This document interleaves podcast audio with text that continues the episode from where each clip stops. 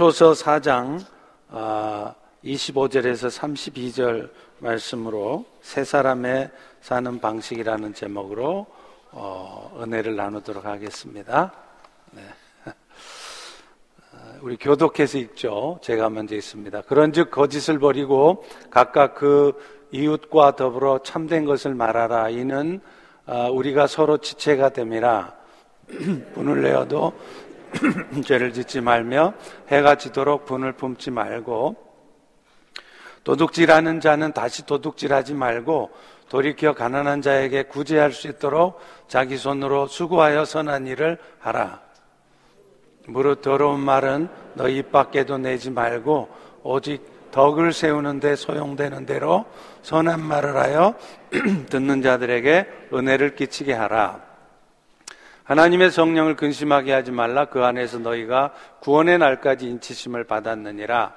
너희는 모든 악독과 노함과 분냄과 떠드는 것과 비방하는 것을 모든 악의와 함께 버리고 다 같이 서로 친절하게 하며 불쌍히 여기며 서로 용서하기를 하나님이 그리스도 안에서 너희를 용서하심과 같이 하라. 아멘.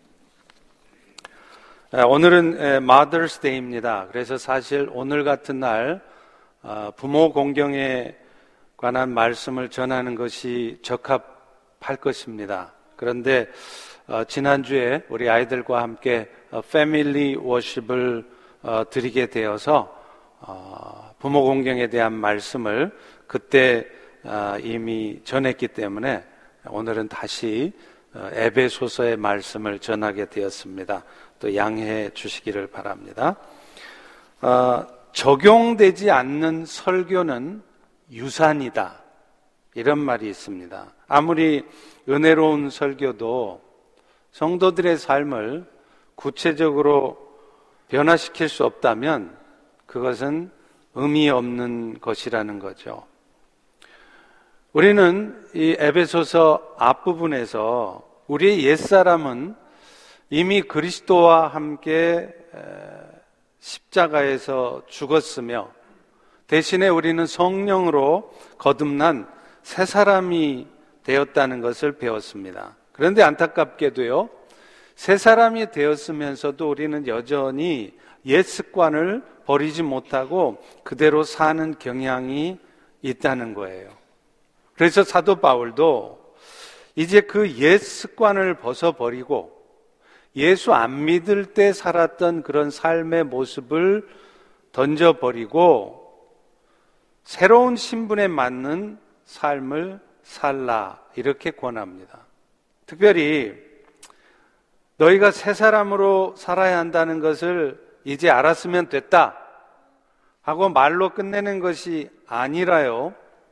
그것이 우리의 삶 속에서 실제적으로 실천되어지고 또 연습되어져서 우리의 삶이 실제적으로 어, 새 사람의 모습으로 바뀌어져야 된다는 것을 말하는 겁니다. 따라서 바울도 그런 새 사람의 삶을 위해서 구체적인 적용을 쓰고 있는데 오늘 보면 25절부터 32절까지의 말씀이 그것입니다. 다시 말하면 오늘 본문은요, 실제 새 사람들이 여러분들이 살아내야 하는 삶의 방식이라는 거예요.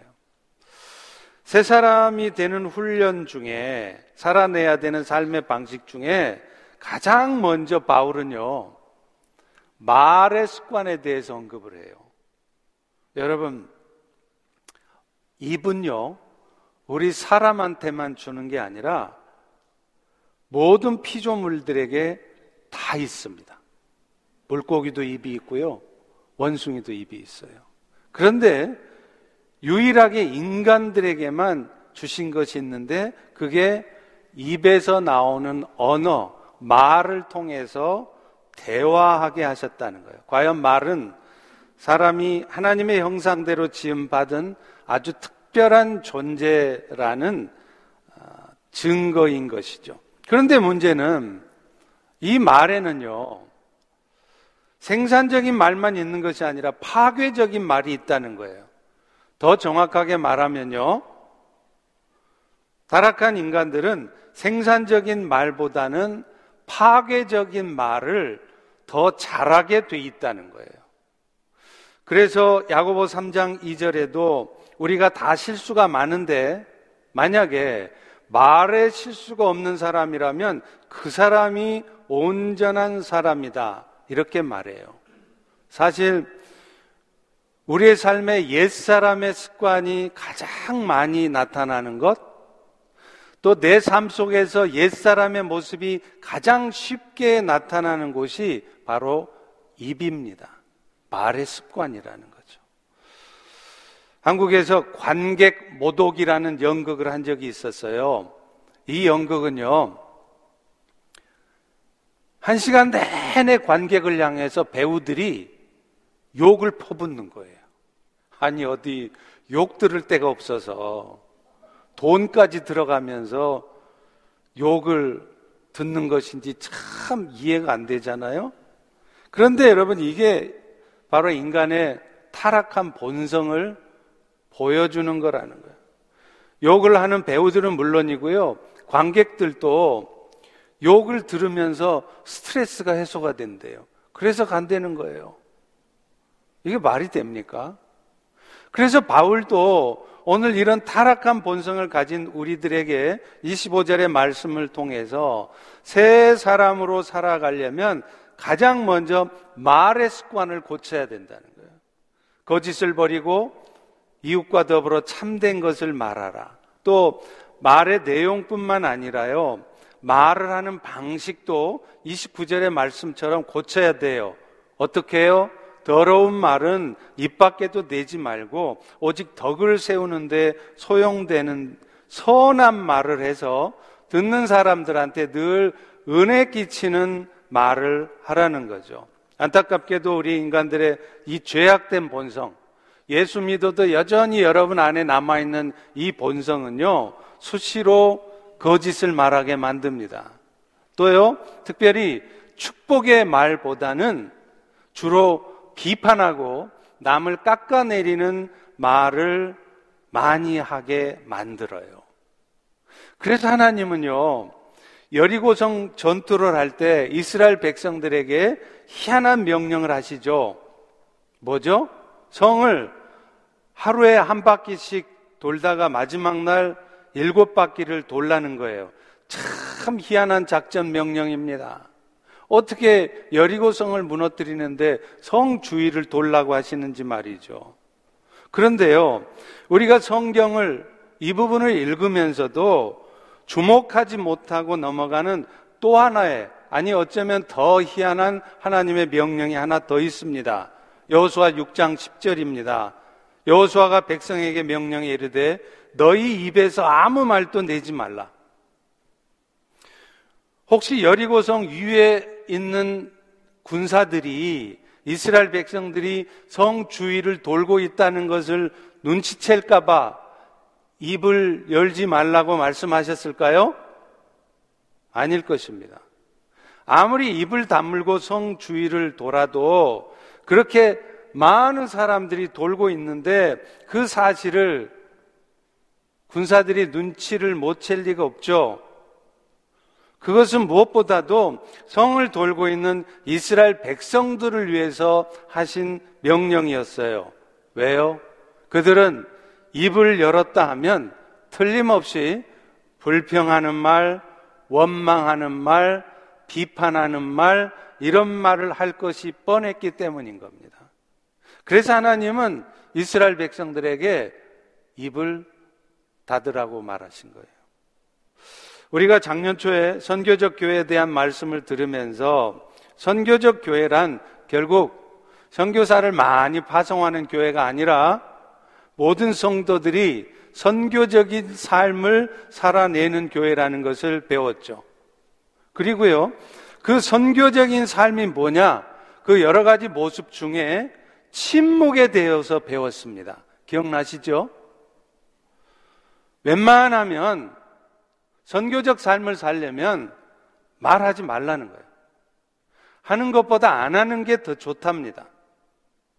혹시 말을 하려면 오늘 본문의 말씀처럼 덕을 끼치고 은혜를 흘려주는 말을 해야 되는데 그렇지 않게 되는 경우가 많은 것을 알기 때문이죠. 그러니 차라리 침묵하라는 거예요. 웬만하면 입 다물고 한번 기다려 보라는 겁니다.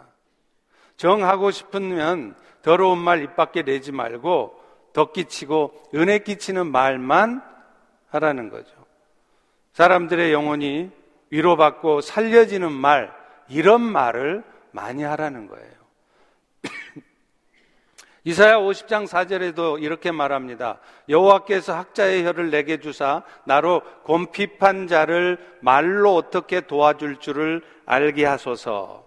실제로 우리 주변에 얼마나 많은 사람들이 마음 상하고 마음이 찢겨져 있는지 몰라요. 그렇다면 성령을 모시고 사는 우리 그리스도인들은 우리의 혀를 사용해서 그 찢겨진 마음, 힘든 마음을 위로하고 격려해주고 축복해주는 말을 해서 그들을 도와줘야 된다는 거예요. 이게 세 사람의 삶의 방식이라는 거예요. 그렇다면 어떻게 구체적으로 그들을 도울 수 있을까요?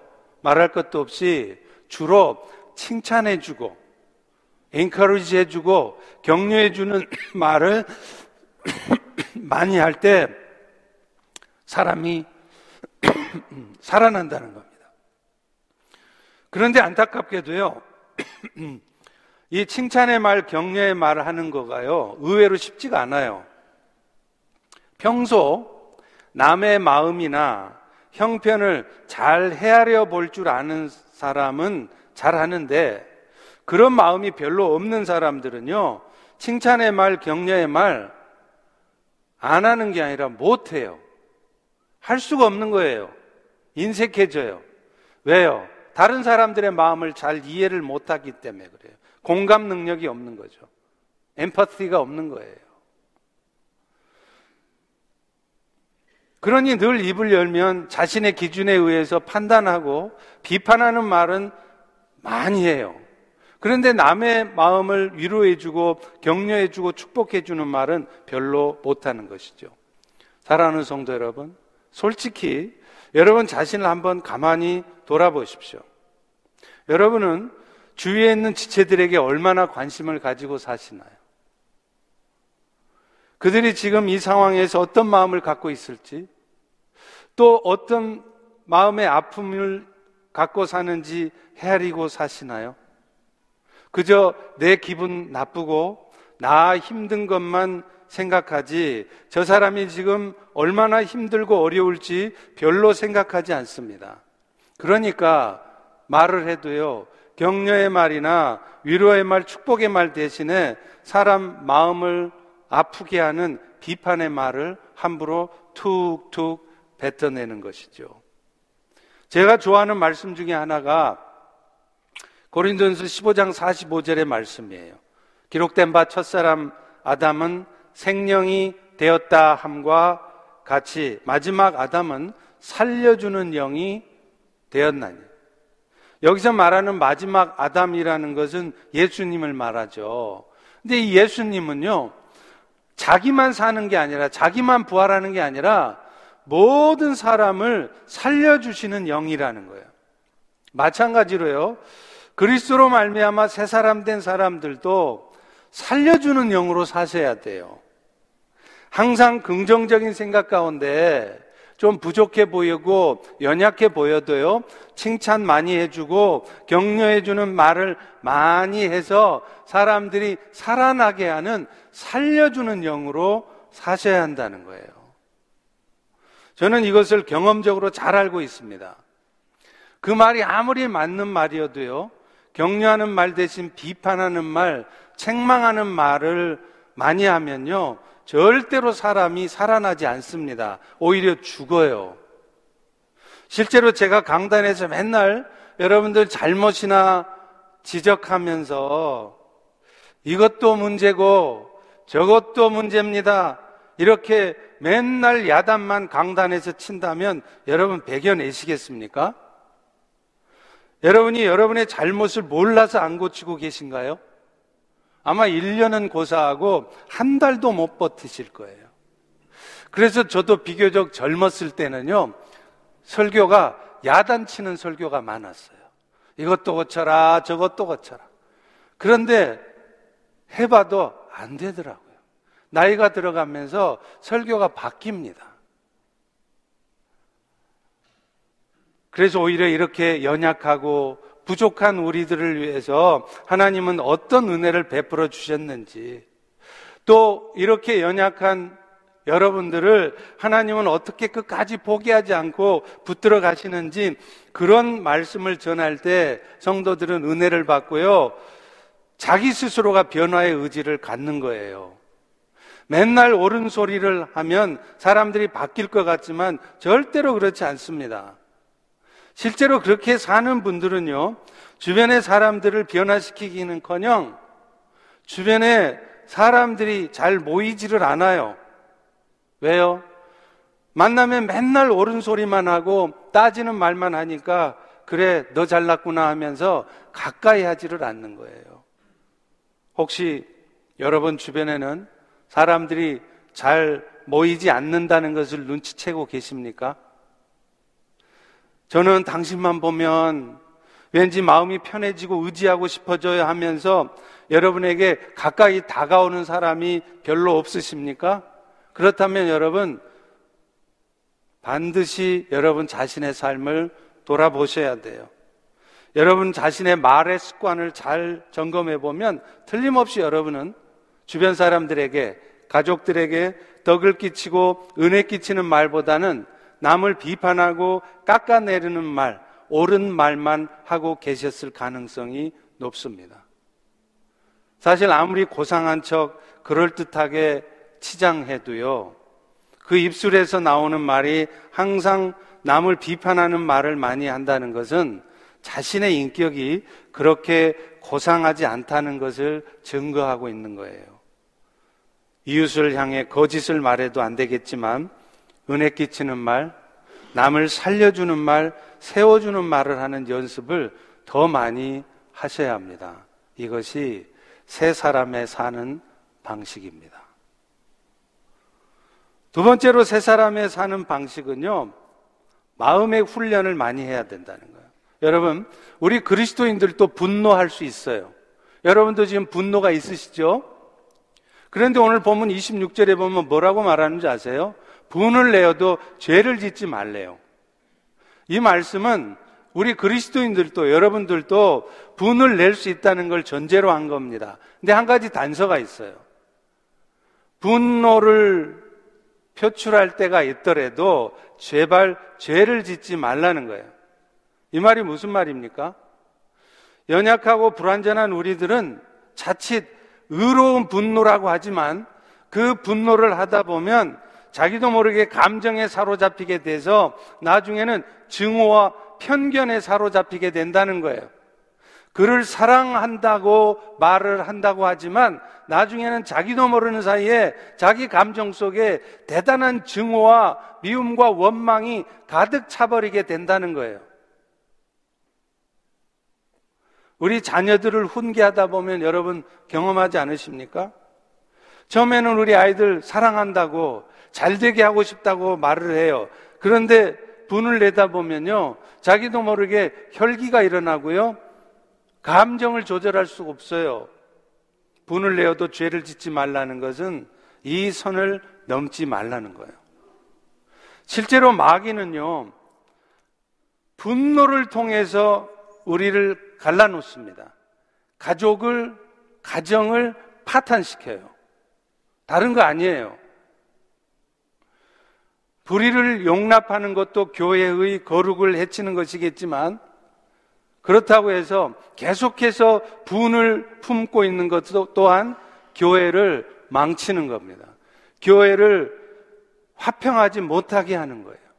그래서 오늘 본문 26절, 27절에도 해가 지도록 분을 품지 말라, 마귀에게 틈을 주지 말라, 이렇게 말해요. 오래도록 물을, 분을 품고 있으면 마귀가 틈을 탄다는 거예요. 여러분 아십니까?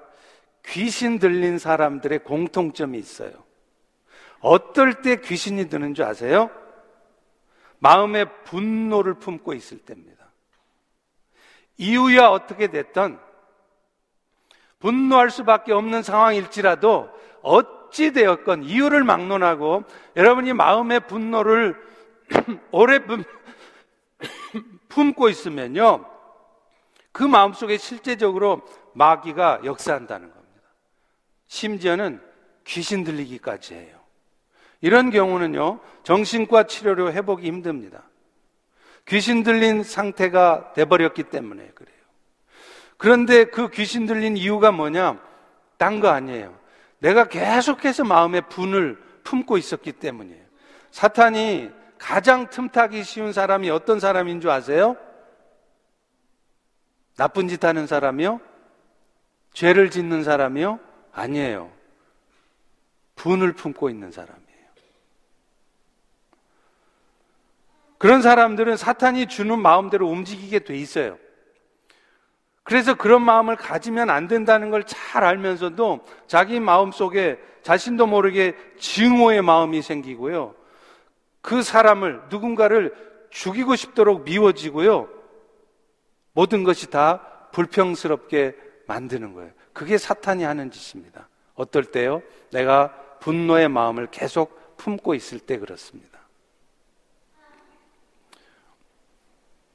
그렇기 때문에 우리는 그 분노를 잘 다스릴 수 알아야 된다는 거예요. 사람들에 대해서 쉽게 분노하지 않도록 노력해야 된다는 거예요. 그러려면 어떻게 해야 되겠습니까?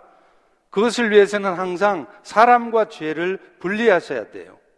사실 죽이고 싶을 만큼 미운 사람들이 있잖아요. 그 사람들도 알고 보면 불쌍한 사람이에요. 왜요? 지금 마귀의 밥이 되어서 악한 영에 노란하고 있기 때문에 그렇습니다. 물론 그런 악한 짓을 한 사람 자신의 책임이 있죠. 그런데요, 죄의 노예가 되어서 악한 일을 일삼고 악한 말을 퍼부어대는 그 사람도 사실은 굉장히 불쌍한 사람이라는 것 또한 분명하다는 거예요. 마음에 많은 상처가 있고 마음에 화와 분을 갖고 있는 사람들이 늘 공격적인 말을 해요. 고분고분 말하는 법이 없습니다. 툭툭 쏴붙이고요. 비판하고 험담하는 말을 왜 많이 하느냐면 자기 안에 마음의 상처가 가득 있어서 분을 품고 있기 때문에 그래요. 교회 안에 연약한 지체를 바라볼 때도 마찬가지입니다. 여러분, 우리 모두가 죽어 영원한 천국에 가기 전에는 이 땅의 교회는 애초에, 애초에 죄인들의 모임이라는 것을 잊지 마십시오. 예수 믿는다고 하루아침에 다 천사 되는 거 아니에요. 예수 믿어도요, 그 안에 여전히 죄악된 본성이 죽는 날까지 다 남아 있어요. 예외가 없어요. 여러분 자신이 잘 알고 있지 않습니까? 이 사실을 늘 기억하고 있으면 교회 모습에 실망할 것도 없습니다. 교회 안에 있는 다른 연약한 지체들의 모습에 시험 들 것도 없어요. 우리들 모두는 하나님의 은혜로 죄가 용서함 받았을 뿐 여전히 죄를 짓기도 하고 지을 수밖에 없는 연약한 존재들이기 때문에 그렇습니다. 물론 예수 믿기 전보다야 훨씬 더 나은 모습이 되었을 것이고 또 그래야 되겠죠. 그러나 그렇다고 해서 교회만 가면 모든 사람들이 다 예수님 같은 성도들이 있을 것을 아예 기대하지 마십시오. 오히려 교회 안에도요, 성격 까다롭고 정말 성격 독특한 사람들 유난히 많아요. 그래서 교회에 오게 되는지 모르겠어요.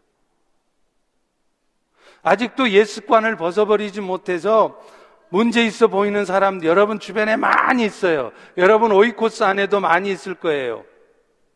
그렇기 때문에 여러분들은 이런 사람들에 대해서 지나치게 분노를 가져서는 안 돼요. 분노 대신에 여러분이 계속 연습해야 될 것은 뭐냐? 그런 자들도 일곱 번씩 일흔 번이라도 용서해 주는 연습입니다. 오늘 본문의 마지막으로 새 사람 되는 연습으로 말한 31절과 32절도 그렇게 말하잖아요.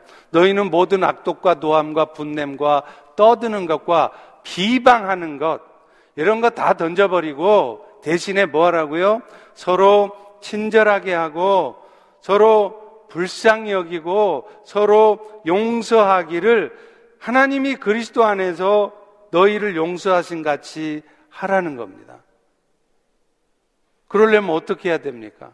먼저는 오늘 말씀처럼 여러분들이 그리스도를 통해서 용서받았다는 사실을 늘 기억하라는 거예요. 1만 달란트 비유 잘 아시잖아요.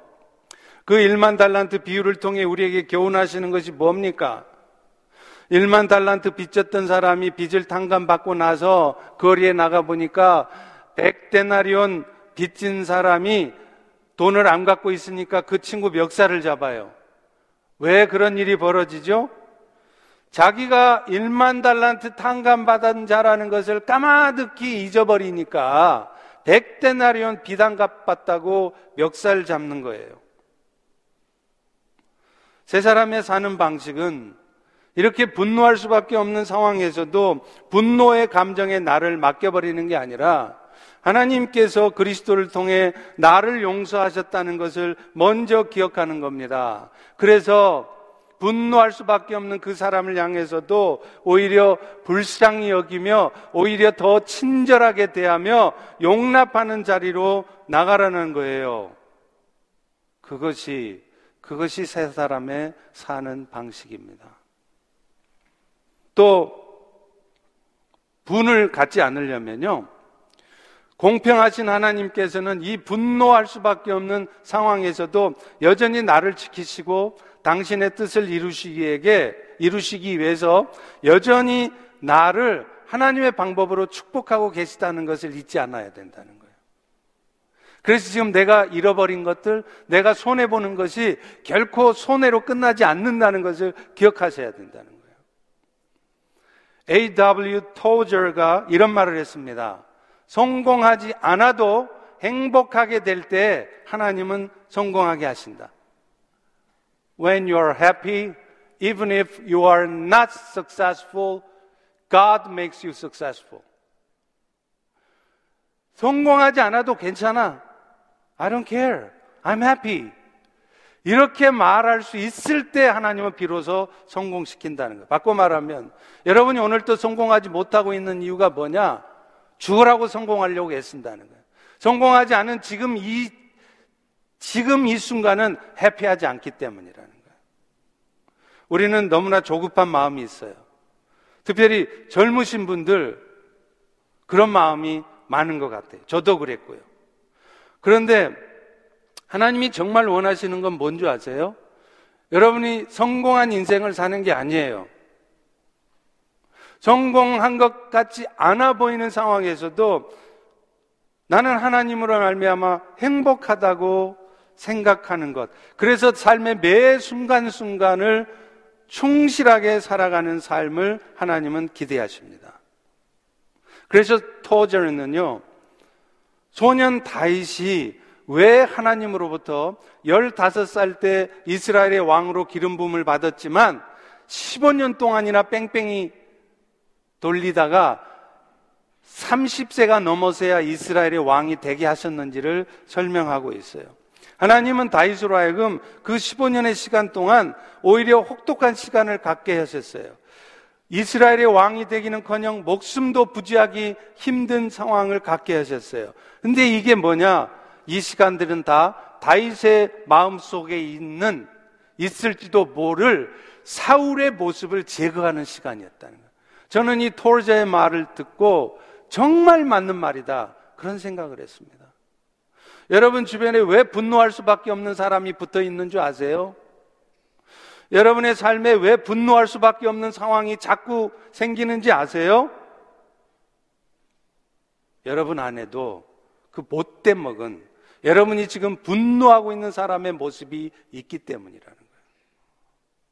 여러분이 지금 분노하고 있는 그 상황을 불평하고 있는 그런 삶의 모습이 여러분에도 있기 때문에 그거 돌아보라고, 그거 정리하라고 그런 분노할 수밖에 없는 시간을 갖게 하시는 겁니다.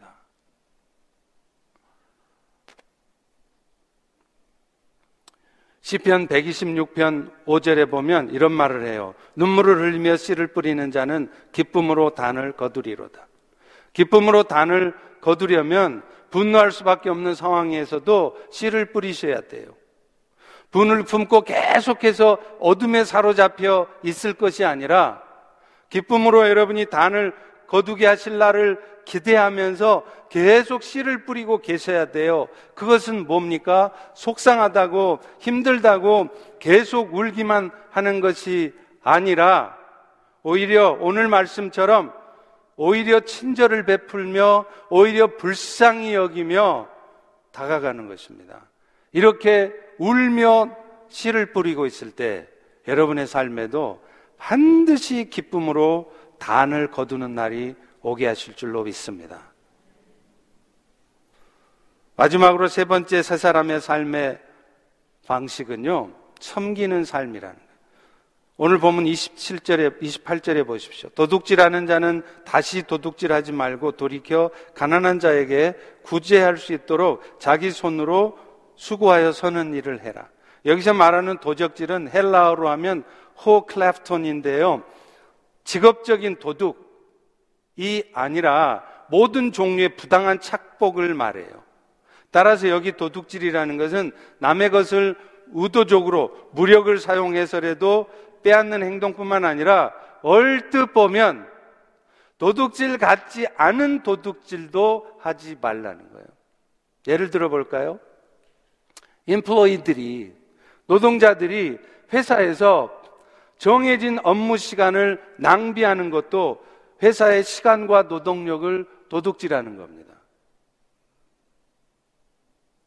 업무 시간 중에 개인의 업무를 위해서 사용하는 것도 해당이 된다는 거예요.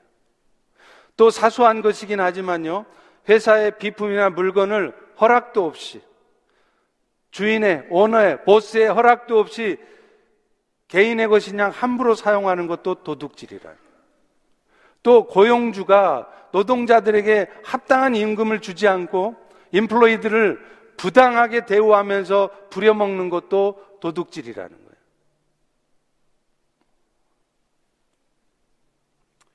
도둑질의 대상도 단순히 재산에만 국한하지 않습니다. 기술이나 정보 등 인간의 삶의 모든 영역에 해방, 해당되는 거예요. 이러한 측면에서 본다면 서적을 불법으로 복제한다거나 이런 것도 문제가 돼요. 사실 그것을 개발하는 사람은 자신의 인생을 걸고 했는데 그것에 대한 정당한 대가를 지불하지 않고 불법으로 이용하는 것 이것도 도둑질이라는 거예요. 세 사람은 이런 짓 하지 말라는 거예요. 카피라이트 지키라는 거예요. 무엇보다 오늘 본문의 말씀은 그저 소극적인 차원에서 도둑질하는 것만을 말하는 것이 아니라 보다 적극적인 의미에서 하나님께 주신 재물 혹은 재능도 선하신 뜻대로 사용해야 된다는 것을 포함해요. 여러분, 하나님께서 우리에게 주신 재산은 원칙적으로 하나님의 것입니다. 그러므로 우리가 가진 소유들을 우리 마음대로 사용해서는 안 돼요. 오늘 본문 말씀처럼 돌이켜서 가난한 자에게 자기 손으로 수고해서 선한 일을 해야 된다는 거예요. 트리니티 신학교의 피터 차 교수님이 강의 중에 이런 말을 하더라고요. 가장 중요한 것을 가장 중요하다라고 자주 말하는 것이 가장 중요한 일이다. 잘 들어보세요. 가장 중요한 것이 가장 중요하다고 자주 언급하고 강조해 주는 것이 가장 중요하다는 일이라는 거예요. 그것이 정말 중요한 일이라 생각되면 그것을 중요하게 취급하라는 거예요. 자주 언급하라는 거예요. 그래서 저는 항상 교회의 본질은 미셔널 처치란 말을 자주 해요. 그리고 그것은 선교사를 수십 가정 파송하는 교회가 아니라 모든 성도들이 그리스도의 사랑을 세상에 나타내고자 하는 선교적 삶을 사는 교회라는 것을 자주 말합니다. 왜요? 교회 존재 목적은 그리스도의 사랑을 세상에 나타내는 거기 때문에 그래요. 그러므로 성도 개인도 우리 펠로시 교회도 경제적으로 여유가 있든지 없든지 여건 환경이 되든지 안 되든지 그리스도의 사랑을 실천하고자 애써야 돼요. 그리고 놀라운 것은 그렇게 살려고 하는 개인이나 교회를 하나님은 사용하시고 축복하시더라는 거예요. 오늘날 이민자들의 삶은 어떻게 하든지요, 이 땅에서 살아남기 위해서 사는 서바이버와 같은 것 같아요. 그냥 하루하루를 그 survive라고. 영어에도 그런 표현이 있더구만요. How are you doing? I'm just surviving. 그냥 하루하루, 그냥 하루하루 살아가는 거예요. 여러분, 이렇게 살라고 여러분을 미국 땅으로 오게 하신 걸까요? 절대로 아닙니다. 여러분은 서바이버의 삶이 아니라 드리머의 삶을 사셔야 돼요. 하나님 나라에 대한 꿈을 꾸셔야 돼요. 여러분이 지금 꿈을 잃어버리고 계시다면, 아니, 꿈이 없으시다면, 그것이 여러분에게 문제입니다. 여러분이 건강하지 않은 게 문제가 아니에요. 저도 지금 심각한 질병을 갖고 살아요. 여러분에게 돈이 없는 게 문제가 아니에요. 저 집 통장에 만물도 없어요.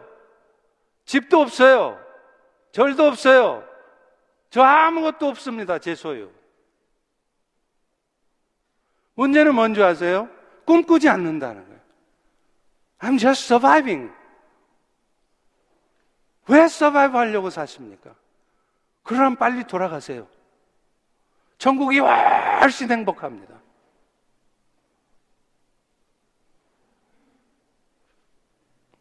하나님이 여러분을 부르신 목적은 서바이버라고 부르신 게 아니라 하나님 나라를 꿈꾸라는 거예요. 그리고 하나님은요, 그런 사람을 사용하십니다.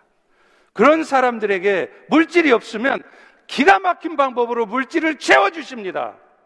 그런 사람에게 신분 문제가 해결돼야 되면 여러분이 생각지도 못한 방법으로 그 신분 문제를 해결해 주십니다. 건강하셔야 한다면 기적 같은 방법으로 여러분을 치유하십니다. 꿈을 꾸셔야 돼요. 어제 아침에 레바논의 반준하 선교사님이 좋은 말씀을 주셨어요. 스스로 세상의 빛으로 오셨다고 말씀하신 예수님이 마태복음에 가서는 이제는 너희가 세상의 빛이라고 말씀하셨다는 거예요. 정말 insight가 있는 말씀 아닙니까?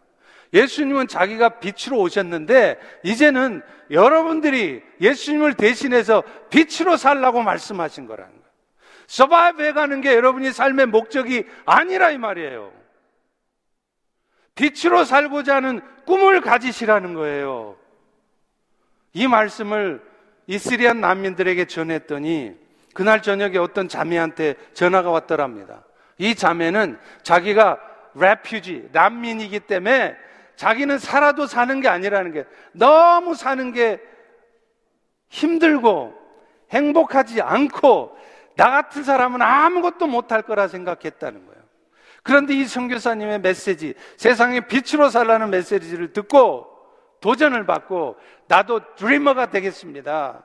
세상에 빛으로 살겠습니다. 결단하고 없는 돈에 자기도 먹고 살기 힘든 돈을 가지고 자기보다 더 힘든 사람들을 찾아가서 또 친구들을 찾아가서 섬기겠다고 결단하더라는 거예요. 여러분, 제가 아는 한 하나님은 그런 사람을 사용하세요. 그런 아이를 사용하십니다. 기가 막히게 높이시고 기가 막히게 축복하셔서 그런 아이들이 정말 세상의 빛으로 살게 하신단 말이에요. 그리고 그 꿈을 이루어가는 과정에서 분명히 기억해야 될 것은 또한 우리 모두가 다섯 달란트 받은 사람이 될 필요는 없다는 거예요. 제가 보면 우리 주변에는요, 다섯 달란트 사람은 별로 없는 것 같아요. 대부분이 한 두 달란트 받은 사람이 대부분인 것 같아요. 근데 사람들은요, 다 자기가 다섯 달란트 받은 사람인 줄 알아요. 죽으라고 열심히 살아요. 여러분, 다섯 달란트 받는 게 별로 좋은 거 아니에요. 왜요? 많이 맡긴 자에게는 많이 찾는다고 하셨거든요. 그냥 두 달란트 갖고 열심히 일해서 두 달란트 남기면 나중엔 칭찬이 똑같단 말이에요. 그런 의미에서, 그런 의미에서 여러분들에게 정말 필요한 말씀이 뭔지 아세요? 빌립보서 4장 11절에서 13절의 말씀이에요.